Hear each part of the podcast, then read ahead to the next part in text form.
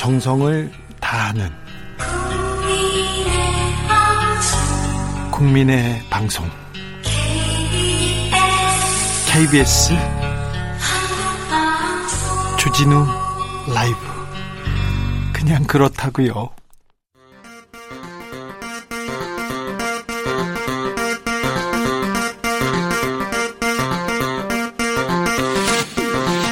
주진우 라이브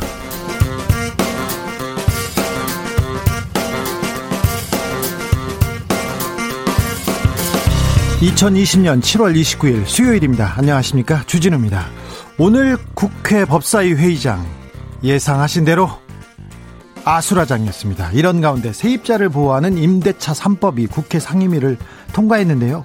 더불어민주당이 속견, 속전속결로 밀어붙이자 미래통합당 의원들은 의회 독재다라면서 반발하고 나섰습니다. 김종인 비대위원장은 전면 투쟁에 나선다는데요. 어, 또 투쟁이라. 미래통합당의 현재 상황 보수합시다에서 김성태 위원장과 짚어보겠습니다. 법무부가 내놓은 검찰개혁안의 핵심은 검찰총장의 권한을 대폭 축소하겠다는 겁니다. 윤석열 검찰총장의 힘빼기라는 논란이 이어지고 있는데요. 음, 법무부는 내일 예정돼 있던 검찰 고위급 인사 돌연 연기했습니다. 검찰 내부 어떻게 돌아가는 걸까요? 검찰 개혁은 어디쯤 와 있는 걸까요? 최강욱 열린민주당 대표 그리고 김종민 김종인 민 더불어민주당 의원과 함께 짚어보겠습니다. 여름 휴가철을 맞아 전국 법원은 2주 동안 휴정기에 들어갔습니다. 2주 동안 쉽니다. 항상 이때가 되면 법원은 쉬어도 주진우 라이브는 쉬지 않고 달리겠습니다. 우리가 잊지 말고 꾸준히 들여 다 봐야 할 그런 재판들, 그런 소송들이 있습니다. 일본 강제동원 피해자들 손해배상 소송이 코앞에 와 있고요. 가습기 살균제 사건. 이런 재판도 저희가 좀 따져보겠습니다. 어떻게 이 재판 진행되고 있는지 재판 5분 전에서 양지열 변호사, 박지훈 변호사와 함께 살펴보겠습니다. 나비처럼 날아 벌처럼 쏜다. 여기는 주진우 라이브입니다. 오늘도 자중자애 겸손하고 진정성 있게 여러분과 함께 하겠습니다. 비가 많이 내렸습니다. 하루 종일 오더라고요. 그런데 더 많이 온다고 합니다. 특별히 충청 이남 지역 강한 비가 내리고 있다는 소식이 이어지고 있는데요. 여러분 계신 곳 괜찮은가요? 비 많이 오나요? 피해는 없으신가요? 잘 있다는 안부 전해 주십시오. 샵 9730 짧은 문자는 50원, 긴 문자는 100원입니다. 콩으로 보내시면 무료입니다.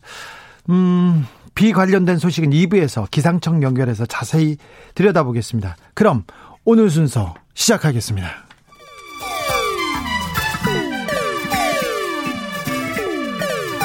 3805님, 그 언젠가 나를 위해 시사를 던져주던 단발머리. 주진우 라이브? 왜 이런 거 저 시키는 거 단발머리 휘날리며 늘 진실을 쫓겠습니다. KBS 일라디오 주진우 라이브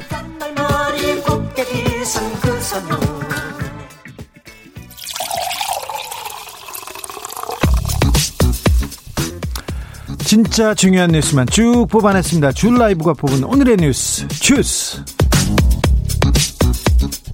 시사인 송지혜 기자 안녕하세요. 네 안녕하세요. 네. 코로나 현황 짚어볼까요? 네, 0시 기준 어제 하루 48명의 신규 확진자가 나왔습니다. 48명입니다. 네, 국내 발생 14명이고요. 해외 유입 34명입니다.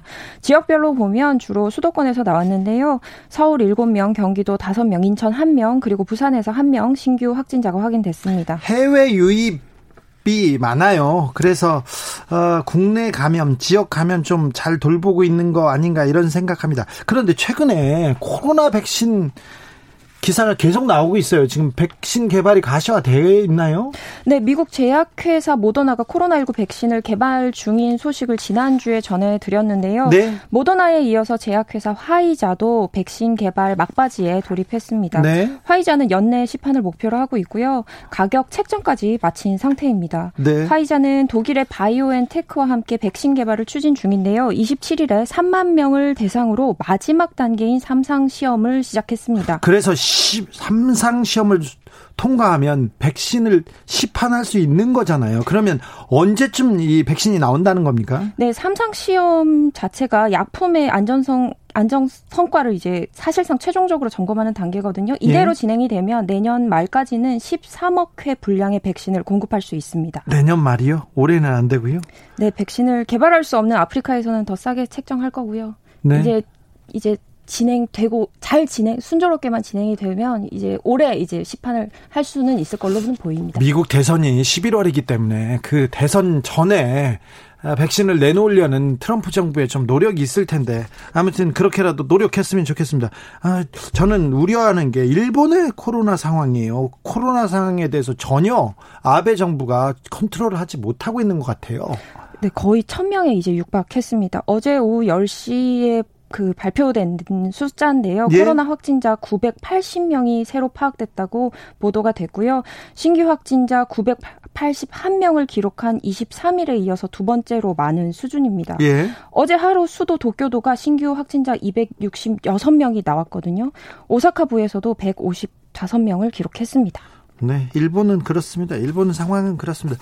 북한 주민들도 코로나 검사를 받았다고 하는데 이 부분은 어, 처음으로 WHO에서 밝혔어요. WHO가 지난 16일까지 북한에서 1,200여 명이 코로나19 검사를 했고 모두 음성 판정을 받았다고 밝혔습니다. 미국 자유아시아 방송에 따르면 에드윈 살바도르 WHO 평양 소장은 오늘 북한 국적자 약 700명이 격리 중이라고 발표했는데요. 대부분 남포 항구나 신의주, 중국 야오닝성 단둥 국경에서 일하는 노동자들이라고 밝혔습니다. 예. 살바도르 소장은 최근 중국에서 코로나19가 다시 증가세기 때문에 북한 보건당국과 국경지대 방역 감시를 강화하고 있다고 말했는데요. 네. 북한 외무성은 최근 평양 주재 외국 공관과 인도주의 단체들의 평양 외 다른 지역으로 이동할 수 없으며 반드시 마스크를 착용해야 한다고 방역 지침을 배포한 것으로 알려졌습니다. 어, 의료 환경이 북한은 좀 열악하기 때문에 격리라도 좀 잘하고 단절을 잘해서 코로나를 좀 잘 막았으면 합니다. 어, 이런 가운데서 코로나 때문에 시끄러운 각 그리고 비도 오는데 이런 가운데서 국회는 좀 잘 안 돌아가는 것 같아요. 또 싸웠다는 얘기만 있고 또 파행, 뭐 투쟁 얘기가 나오는데 그래도 부동산 관련 핵심 법안은 상임위를 통과했습니다. 어제 다주택자와 투기 세력의 세 부담을 높이는 내용의 세법 개정안이 국회 기재위를 통과했고요. 통과했습니다. 네, 종합 부동산세 최고 세율을 3.2%에서 6%로 높이고 단기 거래를 할 때 양도세 부담과 법인의 양도세 추가 세율을 올리는 내용입니다. 얼마 이 그 6%를 올리는데 이 최고 세율을 내는 사람들은 얼마 없다고 합니다. 그런데 그런데 미래통합당 의원들은 그 회의장을 퇴장했습니까? 아니면 반대표를 던졌습니까? 어, 미래통합당은 부처 보고와 소위 구성도 없이 법안 상정부터 하는 것은 절차상의 문제가 있다고 강력하게 반발했고요. 네. 그러면서 통합당 의원들은 퇴장했습니다. 또 다른 법들 그 임대차 3법도 통과했어요. 네, 오늘 국 어, 국토위에서는 임대차 3법 중 하나인 전월세 신고세가 문턱을 넘었는데요. 내용 좀 알려주세요. 집주인과 세입자가 전월세 거래 후 30일 안에 보증금과 임대료, 임대 기간 등을 지자체에 신고해야 하고요.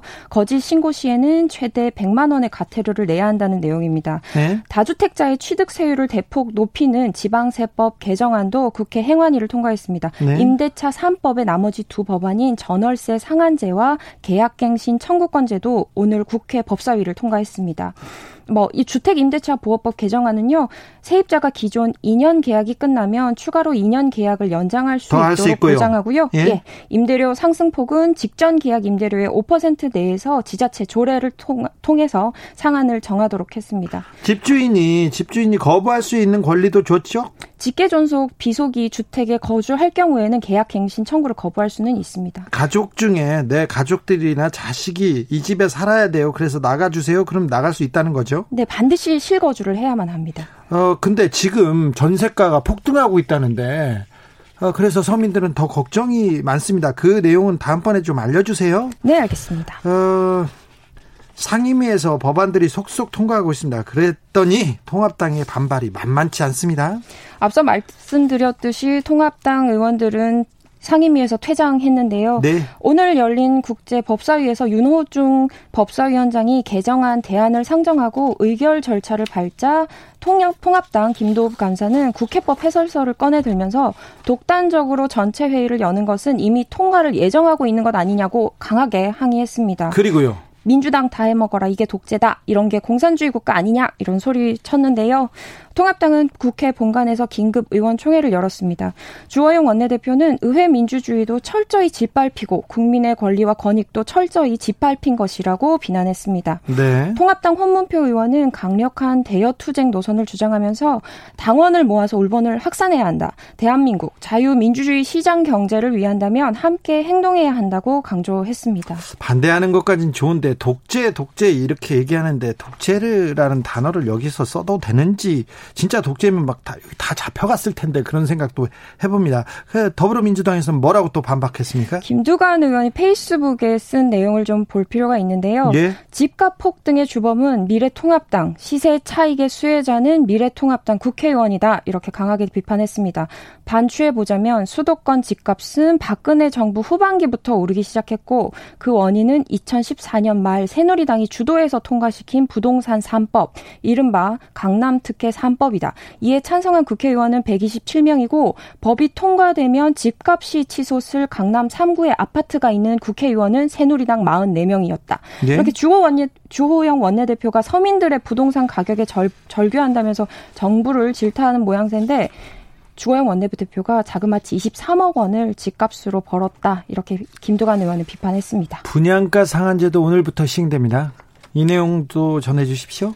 분양가 상한제 시행을 하루 앞둔 어제 상한제 적용을 피하기 위한 막판 분양 신청이 몰렸습니다. 서울 강동구의 둔총동 주공 아파트가 어제 입주자 모집 공고 승인 신청서를 제출했는데요. 이어서 서울 서초구의 신반포 3차 그리고 경남 재건축 조합도 마감일에 분양 신청을 분양 승인을 신청했습니다. 예.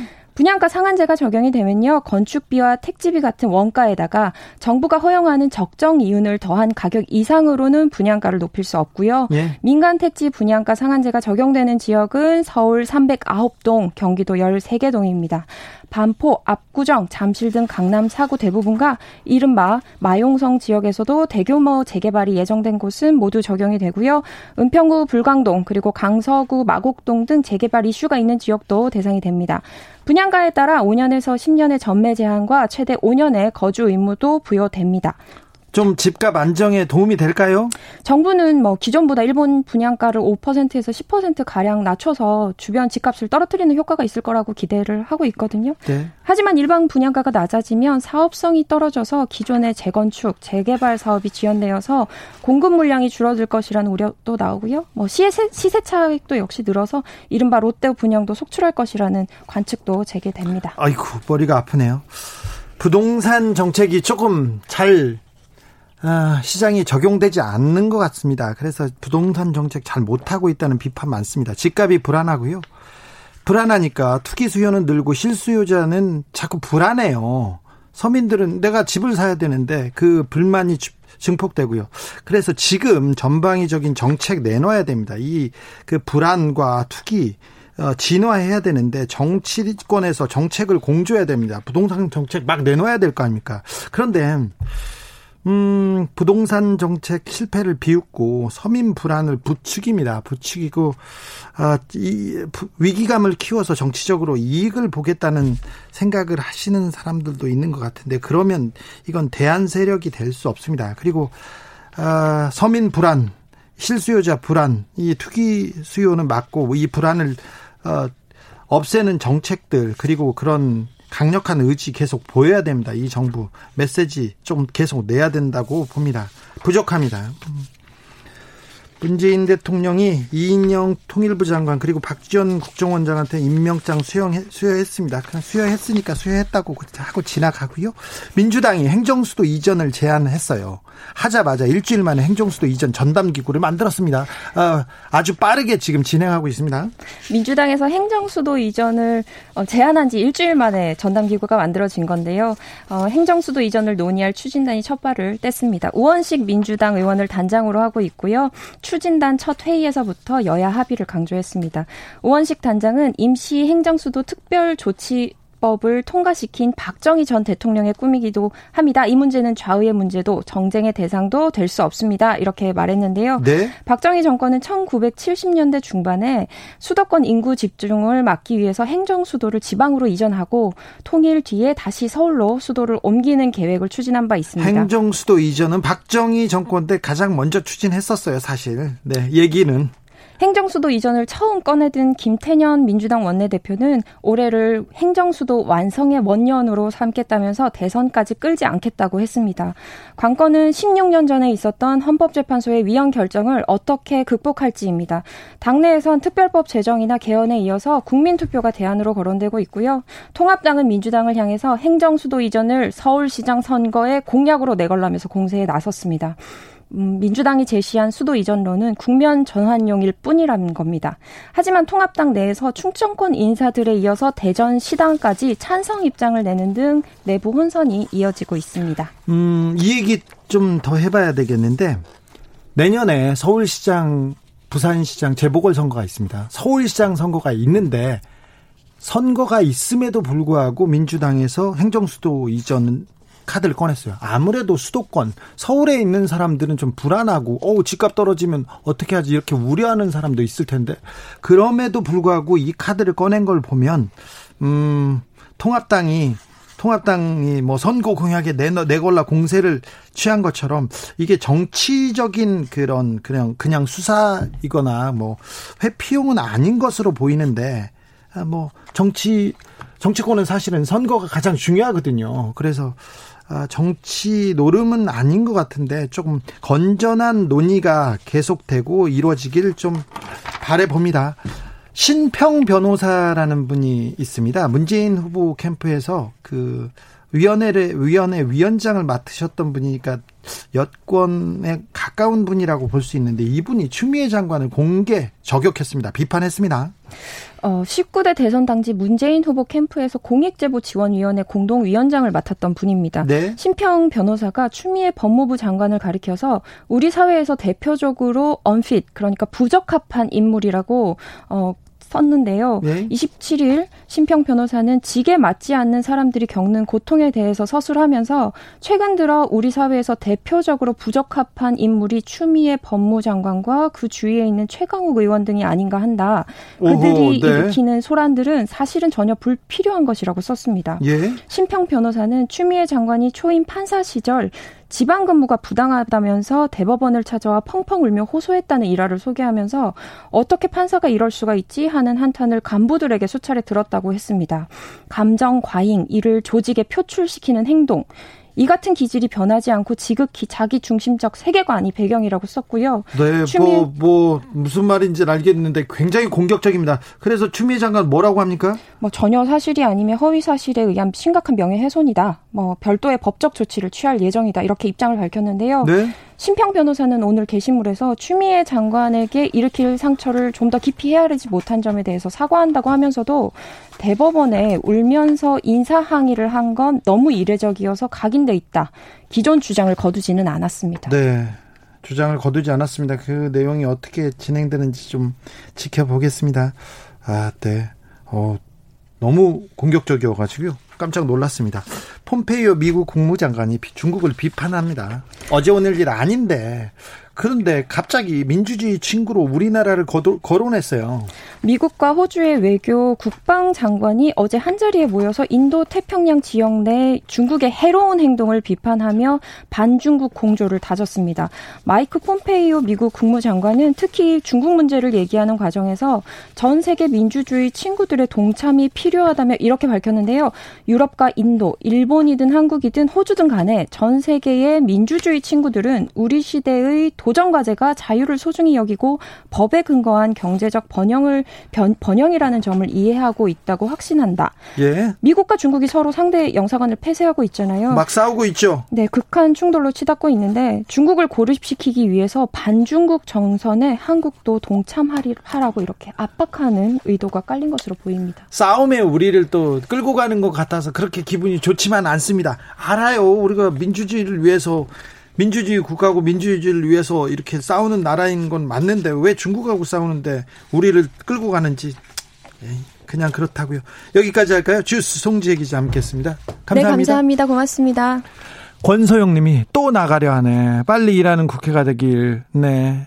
3750 또 투쟁이라뇨. 투쟁 투쟁 많이 들었거든요. 우리 황교안 전 대표 아이고 투쟁 많이 하셨는데 파랑하늘님 법사위 아수라장인 게 뭐 어제 오늘 일인가요? 뭐 그렇습니다. 우리도 당연하게 보고 있습니다.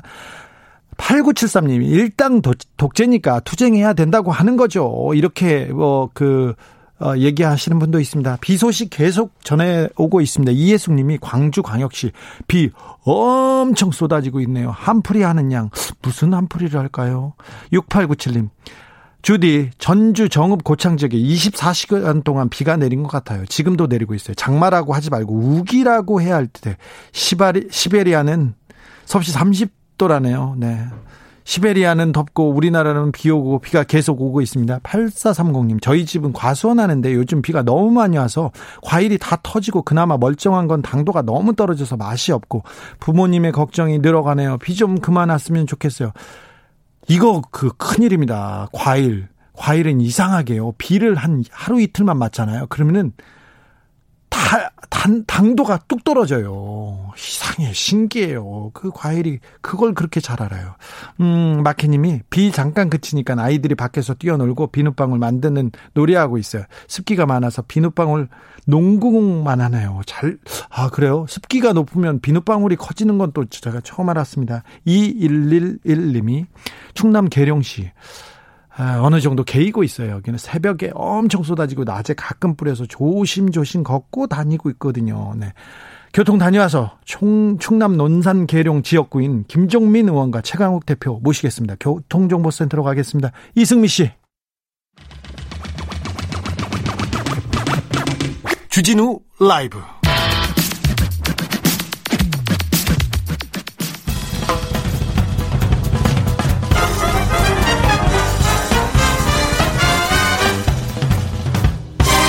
훅 인터뷰 모두를 위한 모두를 향한 모두의 궁금증 훅 인터뷰 주진우 라이브가 검찰 개혁에 대해서는 벽돌 두 장 놓겠다 이렇게 말씀하고 아, 이렇게 말씀드리고 나서 계속해서 검찰 개혁 얘기하고 있습니다. 검찰 개혁 위원회가 검찰총장 수사지휘권 폐지를 권고했습니다. 음, 현실 적으로 이게 실현 가능할지 묻겠습니다. 그리고 문재인 정부 검찰 개혁은 어디쯤 와 있을까요?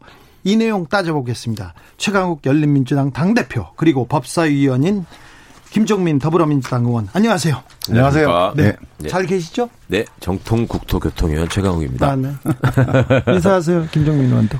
예. 저는 더불어민주당 8월 29일 전당대회 최고위원 후보로 아이고, 출마한 김종민. 아, 맞아, 맞아. 아, 더불어민주당 최고위원 선거에 출마하셨습니다. 김종민 의원. 최고위원에 도전하는 포부, 출사표 듣지 음. 않겠습니다. 네. 이분 만 시키면요, 오래 갑니다. 참여정부 때 청와대 대변인 하셨거든요. 그럼요, 예. 아, 그때 턱시도 딱 입고 영국 순방할 때 그죠? 어, 그때 턱시도 입고 딱 그 차에서 내렸는데 참 안 어울리더라고요. 음, 네. 그렇게 생각했어. 아, 그 사진 네. 나와 있는 거 되게 멋있는데. 안 멋있습니다. 최강욱 대표께 묻겠습니다. 오늘 네. 민주당 당대표 선거에 출마한 김부겸 후보 네. 오늘 최강욱 대표한테 와가지고 여러 얘기를 하고 사진 찍고 가셨어요. 네, 네. 무슨 얘기였어요? 아침에 출근하자마자 일찍 네. 뵀는데요. 네. 아유 제가 죄송하게도 기다리고 계셨더라고요. 제가 비 때문에 조금 늦었나 봐요. 그래서 하여튼 9시 전에 뵀는데 네. 음, 일단 검찰 개혁에 관한 김부겸 후보님이라고 불러야죠. 김부겸 네. 후보님, 후보님의 의지를 많이 설명해 주셨고 아, 검찰 개혁. 네. 네. 꼭 검찰 개혁을 하고 싶다. 네. 그리고 이제 그렇게 말씀하실 수밖에 없는 이유가 행안부 장관을 하셨잖아요. 네. 그때 문재인 정부의 검찰 개혁안, 수사권 조정안에 대해서 행안부 장관하고 법무부 장관이 합의를 하신 게 지금 뼈대가 돼가지고 가고 있잖아요. 예. 그러니까 이제 그거를 좀 꼭 완성하고 싶다라는 말씀을 하나 하셨고, 그 다음에 또 하나는 이제 앞으로 향후에 그 민주당의 진로 관련해서 음, 열린민주당이 했던 여러 실험들을 좀 긍정적인 부분들을 많이 수용하고 싶다. 그리고 뭐 많은 사람들이 원하는 것 같으니 합당에 대해서도 당원들께 의견을 묻고 또 빨리 합칠 수 있는 길을 찾겠다 뭐 그런 말씀을 하셨습니다. 이낙연 후보와 박주민 후보도 네. 어, 비슷한 취지에 있죠. 그리고 네, 네. 다 같은 어, 검찰 개혁에 네. 대해서는 같은 뜻을 그 가지고 있고 그리고 열린민주당과의 합당에 대해서도 어느 정도 공감대가 형성돼 있죠. 네. 그리고 뭐 공식적으로 저하고 뭐 말씀을 나누신 적은 없지만 그간에 사적으로 만나 뵐 때마다 세 분 다 뭐 합당의 필요성에 대해서는 말씀을 하셨기 때문에 네. 네. 이 자리에는 법사위원 김종민 의원도 나와 계시, 계십니다. 검찰 개혁에 대해서 음. 묻겠습니다. 음. 최강욱 의원님, 네, 한테 묻게요. 아, 정통 국토위원이라니까. 네, 그러니까 정통 국토위원한테 네. 검찰 개혁을 물어봐야 됩니다. 네. 어, 지난 월요일이었죠. 법무검찰개혁위원회에서 어, 검찰총장의 구체적인 수사권, 수사 지휘권 폐지 네. 여러 안을 내놨는데 네. 어떻게 보셨습니까? 저는 사실 검찰개혁위원회, 법무검찰개혁위원회의 고민의 지점 그리고 이 의견을 왜 냈는지 대충 짐작할 수 있을 것 같습니다. 네. 그런데 제 생각은 사실은 이 모든 문제가 검찰이 수사권을 갖고 있기 때문에 생기는 문제잖아요. 그러니까 네.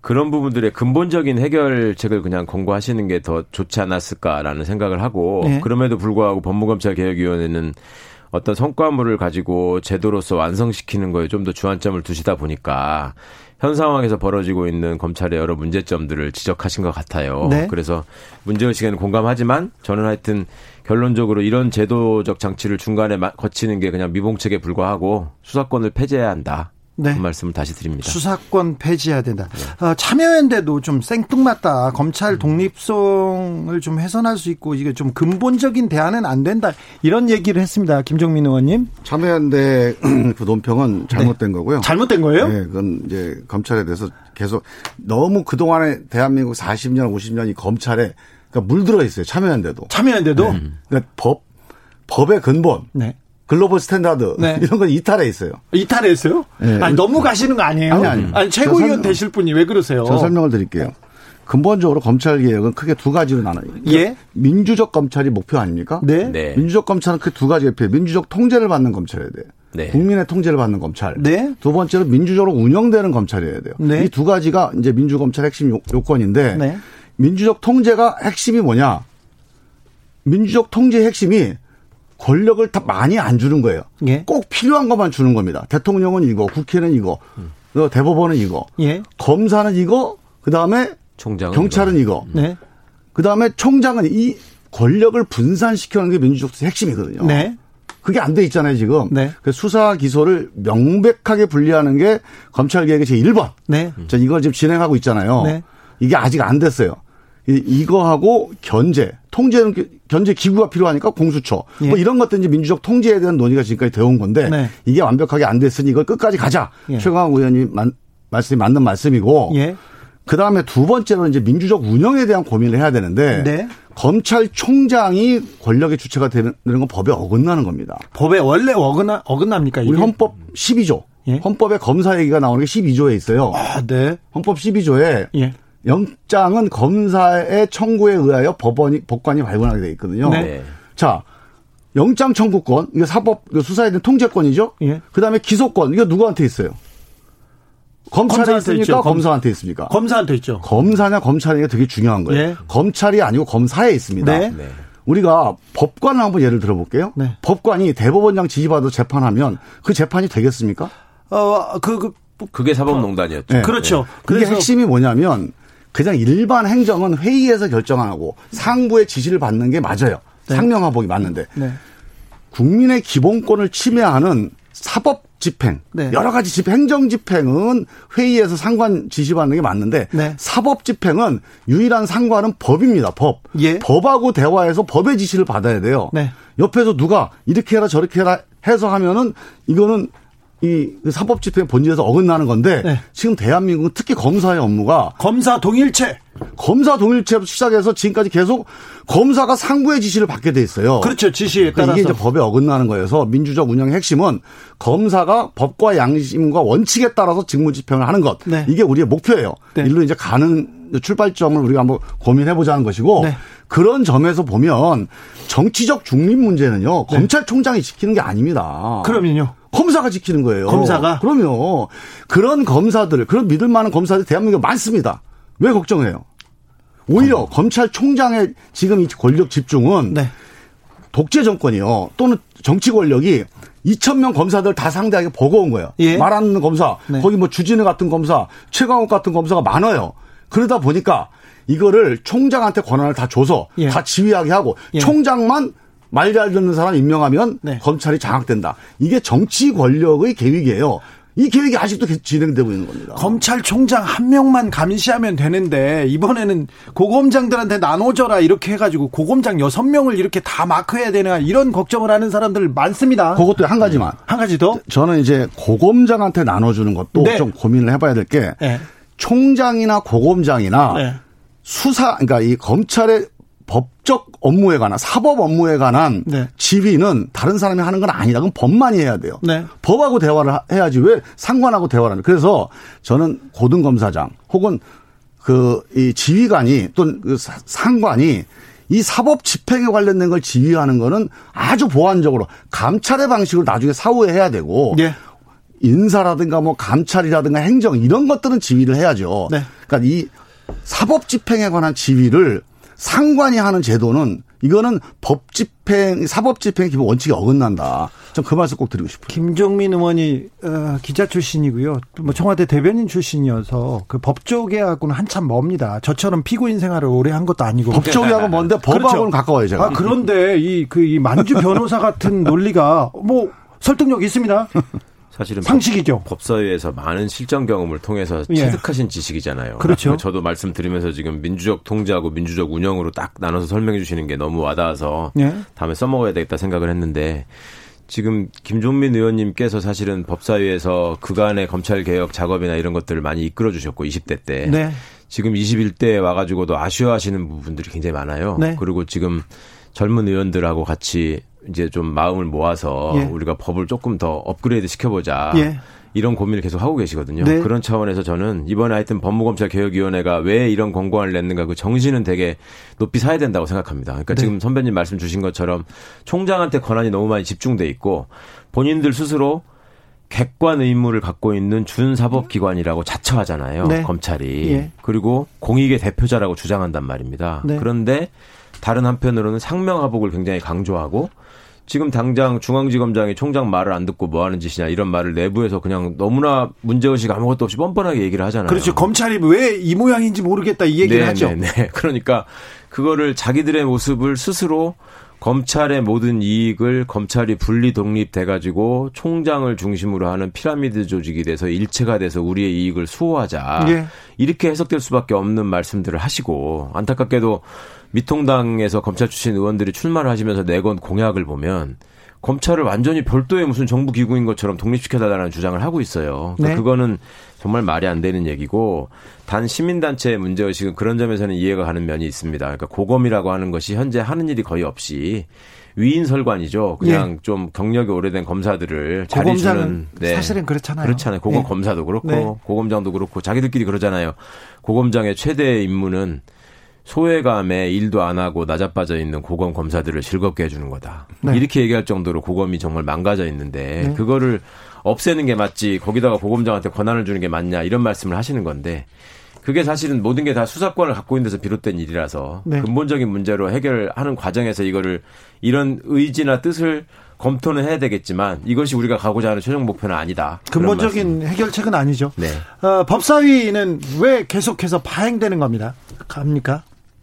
뭐 중요한 현안들을 이제 하는데 미래통합당 의원님들이 약간 시차 적응에 좀 애로를 겪고 계시는데 시차 적응요? 지금 대구에서 선... 여기까지 오는데 시차 적응이 아니 20대에서 21대로 이게 약간 이게 이동을 하시는데 네. 이게 시차가 지금 아직 안 돼요. 그러니까 선거를 하면요 선거 이전과 이후가 달라져야 선거가 의미가 있어요. 아니 주인이 결정을 무슨 하는 게 선거 아닙니까? 예? 결정을 했으면 결정 이전과 달라져야 되잖아요. 국민이 결정을 했습니다. 네. 그래서 예, 그래서 예. 이게 180석이라는 게 그냥 숫자가 아니고 국민의 결정이면 이 결정에 따라서 국회도 달라지고 대한민국이 달라져야 되는 게 맞고 우리 이제 통합당 의원님들은 이 다수를 지금 인정을 안 해요. 제가 자꾸 민주주의 말씀을 하시는데 민주주의는 두 가지입니다. 소수를 존중하는 것도 민주주의지만 네. 다수를 인정하는 게 민주주의의 핵심이에요. 네. 다수를 인정했을 하고 소수를 존중하고 이 두 개의 바퀴로 민주주의가 굴러가는 겁니다. 예. 근데 소수파는 다수를 인정해야 되고 다수파는 소수를 존중해야 되고. 네. 그 우리가 다수파니까 소수 존중하겠다. 예. 근데 소수파는 다수를 인정해라. 예. 이래야 이게 손뼉에 마주치는 겁니다. 그런데요. 이분들이 다수를 인정을 안 해요, 지금. 아니 자꾸 시차가 지금 적응이 안 되는 거예요. 아니 다수인 민주당도 아니 김정민 의원님 장재원 의원한테 아들 얘기 네. 자식 문제 물어보는 건좀 그렇잖아요. 그렇죠. 그건 그렇게 하면 안 되죠. 아 그렇게 하면 안 돼요? 아 제가 그거 뭐야 자식 얘기 물어본 게 아니고 그거는 장재원 의원만이 아니라 네. 앞에 있는 누구나 그렇죠. 아들 문제를 가지고 이렇게 거의 스토킹을 당하듯이 네. 린치를 당하는 거거든요. 대정부 질문이든 법사위 회의든 이러면 어떤 국회의원도 어떤 정치인도 나만 하겠냐. 네. 또 역지사지 좀 해봐라. 하필이면 장재원 의원한테 그래. 제 앞에 장재원 의원이 있으니까. 하필 거기에 있어서 그렇군요. 그럼 여기 화면 이제 카메라 때문에 제 말씀을 많이 했잖아 장재원 의원이요. 그래요. 그러니까. 근데 장재원 의원이 그 얘기를 자꾸 하시니 네. 이거는 누구라도 이렇게 가족 문제를 직접적 업무상 관계 없는 이런 사안을 가지고 이렇게 린치를 하는 거는 이거는 이 정치의 정도가 아니죠. 알겠습니다. 어, 개혁위에 권고하는 사실상 윤석열 검찰총장 자 권한 내려놓고 물러나라 이런 이렇게 받아들일 수도 있겠다 생각이 듭니다. 글쎄요, 뭐 그건, 그건 저는, 저는 지나치는 그건 아닌 것 같아요. 네. 네. 그건 아니고요. 예. 지금 이제 이, 이 권고안은 실제로 언제 집행될지는 아직 모르는 건데. 권고 아니죠, 그냥. 약간 아까 제가 말씀드렸지만 민주적 통제에 대한 논의는 그동안 많이 있어 왔어요. 예. 근데 검찰 민주 검찰을 위해서 제일 중요한 것 중에 하나가 또 민주적 운영인데 네. 그 민주적 운영과 관련된 제도 개선의 논의를 한번 해보자는 정도의 제안이지 네. 이그 이 이게 그 권고 자체가 바로 집행이 된다. 이거는 제가 본 이거는 국회에서 앞으로 한 2, 3년은 논의를 해야 됩니다. 맞습니다. 특히 검 검찰들의 의견을 들어야 돼. 사실 이게 검찰을 검사를 위한 거거든요. 네. 이게 과연 검사들이 이걸 받아서 진짜로 민주검 검사로 민주검찰로 바뀔 수 있겠는지 네. 여기에 대한 서로 간의 대화가 충분히 이루어지는 과정이 좀 필요하다고 봐요. 음. 지금 문재인 정부의 검찰 개혁 어디 정도까지 어느 선까지 와 있는 것 같습니까? 조금 전에 국회 운영위원회에서 통합당은 퇴장했고요. 공수처 어, 후속 3법이 통과했어요. 음. 인사청문회법 개정안, 아. 국회법 어. 개정안, 고위공직처 범죄수사처장 후보 추천위원회 운영 등에 관한 규칙 제정안 의결했습니다. 아, 다행이네요. 네. 어디만큼 왔습니까? 거의 뭐 구부능선 온 거죠. 구부능선 왔어요? 그러면 패스트 트랙으로 통과시킨 법안은 네. 구부능선까지 왔고. 그러면 어, 앞으로 어떤 어떤 절차들이 남아 있고 어떤 과정들이 남아 있을까요? 법사위원님께서 더 잘 아시죠. 아, 최강욱 그렇죠. 의원님이 한번 쭉 정리 한번 해주셔. 어려운 건 또 최강욱 의원한테. 아니, 하나도 안 어려워. 안 어려워. 아주 간단합니다. 네. 자. 그러니까 사실은 지금 공수처 출범 시한을 지금 넘겼지 않습니까? 예. 어겼고. 7월 15일 날 한다면서요. 그렇습니다. 그렇게 네. 하도록 법에 정해져 있는 시한을 어기고, 어기고 말았고 네. 그렇게 했던 이유가 오늘 지금 운영위에서 통과된 이 법안에 대해서 야당이 전혀 협조를 안 했기 때문에 네.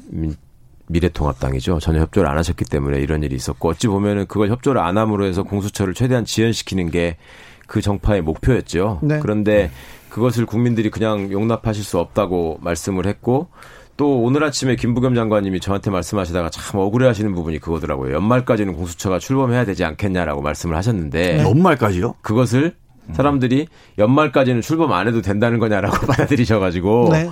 너무 힘들다라는 말씀을 하시는데 그러니까 김부겸 장관님도 지금 이 상황을 그대로 둬서는 안 되고 필요하면 국민들에게 여쭙고 법을 개정해서라도 빨리 출범시켜야 된다라는 쪽에 방점이 있으시더라고요. 네. 그러니까 그런 어떤 그 부수 법안들을 지금 처리하는 과정에 있고 근데 이제 중요한 것은 그렇게 해서 빨리 공수처를 출범시킨 이후에 또 수사권 조정 문제가 여전히 대통령령에도 아직 이슈가 있고 네.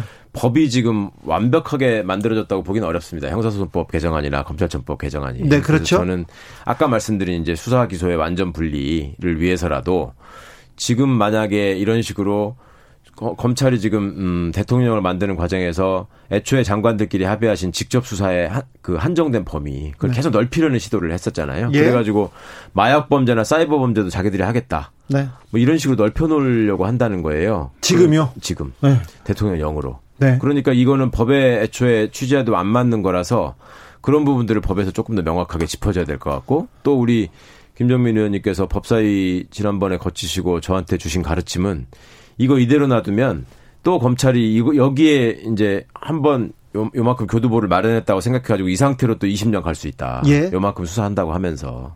그러니까 이거를 시효를 정해야 된다. 소멸 시효를. 네. 네. 어느 정도가 지나면 더 이상 수사권은 이제 검찰이 행사할 수 없다. 이런 제도가 만들어져야 될 것 같습니다. 우리 말씀하기 핵심인데 음, 저는 이렇게 봅니다. 일단 공수처 문제는요. 이 법 법이 이제 입법이 됐잖아요. 네. 이 법이 누군가의 협조, 누군가의 방해에 의해서 이게 실행이 안 되는 거 있잖아요. 네. 이거는 만약에 이런 일이 방치되잖아요. 국회에서 입법하는 거를 누가 지키겠습니까? 예. 이건 대한민국의 헌정의 근간을 흔드는 문제예요. 그래서 이 문제에 대해서는 미래통합당이 정말 다시 한번 생각을 해서 이게 단순히 공수처 문제가 아닙니다. 네네. 네. 이건 정말로 헌정농단입니다. 네. 그래서 이 문제에 대해서는 다시 생각을 빨리 하시라고 말씀을 드리고 만약에 이게 방치된다면 180석의 민주당도 책임을 면하기 어려워요. 네. 그러니까 이거는 입법적인 치유라, 그러니까를 라도 해야 된다. 법사위는 파행이 되는데 네. 법사위원들 사적으로 만나서 네. 자 어느 정도 타협하자 어떻게 하자 검찰 개혁은 어떻게 이루자 그런 얘기를 제가 지금까지 대화를 나눠본 걸로는 네. 이겁니다. 일단은 위원은 참여를 하되 네. 그 공수처장 후보자에 대해서는 적극적인 비토권을 행사를 하자. 예. 네. 자기들도 일단 어느 정도까지는 문제 제기를 하더라도 그 방식으로 이 문제를 풀 수밖에 없겠다. 네. 이런 얘기를 제가 많이 들었어요. 아. 예. 그래서 저는 뭐 그게 그건 일견 일리가 있는 거고 실제로 네. 입법 취지가 그겁니다. 예. 야당이 후보 사람 그 후보에 대해서 비토권을 행사하는. 예. 그래서 시간을 끈다거나 아니면 뭔가 뭐 이견을 제시한다거나. 야당한테 추천권도 네. 줬지 않았습니까? 그렇습니다. 네. 그러면 그거는 괜찮아요. 네. 아예 구성을 방해하는 거는 이거는 이거 이법 이게 입법 그러니까 법을 방해하는 거예요. 네. 사법방해라 입법방해라고 뭐 있나? 네. 자꾸 이름 짓지 네. 마시고요. 네. 문제가 있는 겁니다. 네. 헌정방해죠, 헌정방해. 그러면 검찰개혁, 국민들은 아, 검찰이 좀 개혁됐다, 좀 제도적으로도 아, 이전의 검찰과는 달라졌다는 걸 느끼게 되는 건 언제쯤입니까? 그거는 이제 일단 공수처가 되고요. 네. 그다음에 이제 수사 기소 문제가 좀 정리가 돼야 되는데 네. 저는 이제 궁극적으로는 수사 기소 문제에서 명백하게 분리가 돼서 검찰은 정말 검사는 네. 법률 전문가로서 존경받을 만한 사람이다. 검사가 판단한 것은 승복해야 된다. 나한테 손해 보더라도 이런 날이 난 올 거라고 봅니다. 우리가 갈등이 생기면 법에 호소해야 네. 되지 않습니까? 그럼 검사 판사한테 가서 이렇게 결정이 나면 승복하고 가야 네, 그런 날이 저는 온다고 보고 그 그날에 오기가 제일 중요한 건 수사 기소가 아니라 분리되는 거. 100년 있다가 오면 아니 아니요. 저는 한 5년 안에 올 거다. 네. 5년 안에 오기 위해서는 수사기소 문제에 대해 정리를 해줘야 됩니다. 네. 왜냐하면 수사를 하는 사람이 누군가가 나를 통제하고 있다. 누군가를 견제하고 있다. 이게 200년 지금 수사 역사의 핵심이에요. 네. 그렇지 않으면 수사는 이탈함, 일탈합니다. 네. 막무가 내로만. 네. 어, 김종민 의원이 최고위원회 출마했기 때문에 마지막 그 마지막 얘기는 최강욱 의원한테 맡기겠습니다. 일단 민주당에서 좋은 최고위원님들과 훌륭하신 당대표님이 뽑히실 거라고 기대하고요. 네. 그 다음에 그런 분, 그분들이 똑같이 오늘의 좀 이 마음을, 유권자들의 마음을 받드셔서 공수처 출범과 검찰 개혁을 최대한 앞당겨 주셨으면 좋겠습니다. 그래서 네. 빨리 출범할 수 있을 것 같습니다. 여기까지 듣겠습니다. 최강욱 열린민주당 대표 그리고 김종민 더불어민주당 의원이었습니다. 감사합니다. 네, 감사합니다. 감사합니다.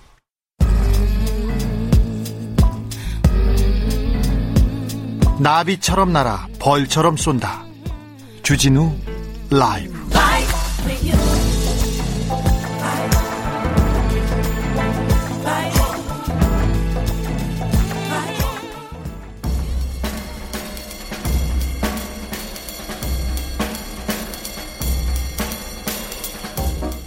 느낌 가는 대로 그냥 고른 뉴스 여의도 주필 주필 들어가기 전에 검찰 개혁위원회 관련된 얘기는 좀 어, 어폐가 있는 것도 있겠다 해서 미래통합당 의원님들 얘기 듣고 싶었어요. 저도 어, 몇 가지는 좀 힘을 실어주고 싶은 얘기도 하고 싶었는데 안 오시네요. 미래통합당 의원님들, 특별히 법사위원님들 언제든지 저희는 길을 어, 열고 들을 들을 생각이 있습니다. 그러니까 언제든지 주진우 라이브 와주세요. 안 오셔가지고 제가 네, 얘기를 못 해줘 드렸다고요. 그냥 그렇다고요. 국부펀드 횡령 말레이 전 총리 7개 혐의 모두 유죄 뉴스원 기사입니다. 말레이시아에 나집 라작이라는 전 총리가 있습니다. 그런데 1심에서 징역 12년 그리고 벌금 600억 원 선고받았습니다. 이 나집 총리가요. 1MDB라는 그 말레이시아 정부 펀드를 만들었어요. 펀드를 만들고 여기에 국영 투자 회사니까 여기에서 투자하겠다. 요렇게 정부 펀드를 만들어 놓고 거기에서 45억 달러 약 5조 3천 977억 정도를 유용해서 이렇게 썼습니다. 근데 이 나집 전 총리는 세계적으로는 말레이시아의 이명박이다 이렇게 평가받는 사람입니다. 이번 나집 총리는 나는 사기를 당했다. 내 측근이 있는데 조로우한테 사기를 당했다고 이렇게 계속 주장합니다. 조로우 어디에서 들어보셨죠? YG 양현석 전 대표가 그 불러다 성접대했다는 그분 있지 않습니까? 룸사롱 아가씨 저기 유럽으로 모셔다가 호화 요트 관광 그런 거 시켰고 미란다 커한테 막 90억 원짜리 선물 주고 그다음에 레, 레오나르도 디카프리오한테 피카소 그림 선물 주고 막 그랬던 사람들 돈 펑펑 썼습니다. 그런데 이분 징역 12년이요 1심에 우리 이명박 대통령 징역 17년입니다. 아, 뇌물 횡령 그리고 빵집 스님한테서 돈 받고 삼성에서 돈 받고 그러진 않았어요. 나집 총리는 아, 이분 사모펀드에서 이렇게 빼먹었는데 이명박 대통령 사모펀드 좋아하지 않습, 않았습니까? 이거 관심도 많고 전문 분야고요. BBK 설립했다고 말씀도 하셨고요. 물론 지원은 없다고 나중에 어떤 분이 했지만 아, 이 부분에 대한 수사가 이루어지면 이루어지면 이 말레이시아 전 총리와 이명박 전 대통령의 비교가 가능하지 않을까 저는 그렇게 생각합니다.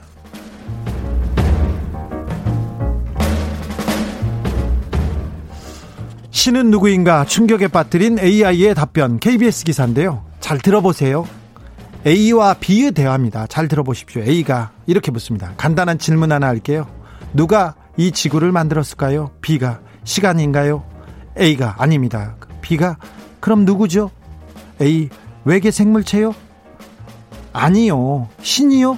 신인 신은 누구인가요? 이 지구를 만든 지성이죠. 신은 존재하나요? 그럼요. 신을 본 적 있습니까? 없어요. 신이 존재한다는 걸 어떻게 확신하죠? 그게 최선이니까요.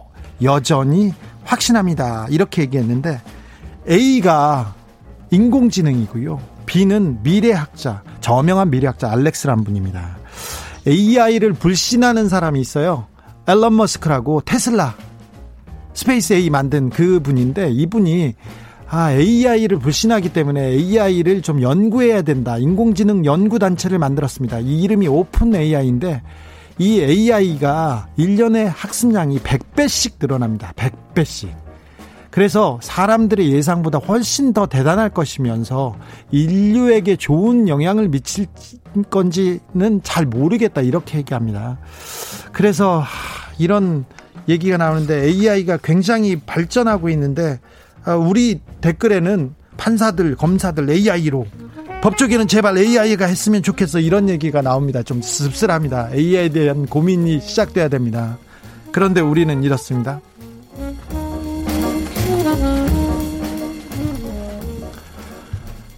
스페이스 A는 가수고요. 스페이스 X입니다. 스페이스 X. 제가 스페이스 스페이스 X하고 그그 그 앨런 머스크 그룹의 사장들 제가 직접 만나서 밥도 먹고 제가 밥은 사줬습니다. 그런 적이 있는데 제가 당황해가지고 그렇게 얘기했습니다.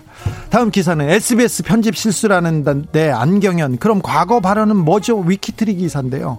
SBS 스포츠 유튜브 채널에서 어, 이런 기, 말을 했어요. 나는 광주 못 간다. 가방에 항상 여권이 있다. 이렇게 얘기했는데 SBS에서 이거는 편집상 실수예요. 이런 입장을 냈습니다. 그런데 지난해 4월에도 똑같이 SBS 스포츠 주간 야구에서 안경현 씨가 안경현 씨는 해설위원인데 여권 가져가야 하나 모르겠어요. 광주를 이렇게 얘기합니다. 일베 사이트 등 구구 사이트에서는 전라도는 우리나라도 아니고 우리 국민도 아니다. 그래서 여권 가지고 가야 된다. 이런 그 전라도 비하할 때 이런 표현을 쓴답니다. 이상하죠. SBS 뉴스 예능에서 계속 일배 용어를 쓰면서 노무현 전 대통령, 김대중 전 대통령 그리고 전라도를 계속 비하하는 일이 계속 됩니다. 한두 번은 실수죠. 여기에 속아치면 한두 번이죠. 이거는 그냥 실수는 아닌 것 같아요.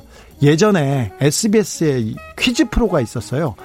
부모하고 애가 나오는데 아이가 설명을 하면 아버지나 엄마가 이렇게 맞추는 그런 코너인데 그때 답이 답이 어떤 문제가 계속 나왔냐면은 김대중, 김대중 다음에는 홍어, 탱크, 시동, 탱크 시동 걸고 밀어버리자 이런 게 일베에선 있거든요. 그리고 부엉이, 부엉이 바위 노무현 전 대통령 이걸 연상하는 이게 그날 있었던 퀴즈 정답입니다. 아 SBS 왜 그러는지 알겠어요. 알겠다고요.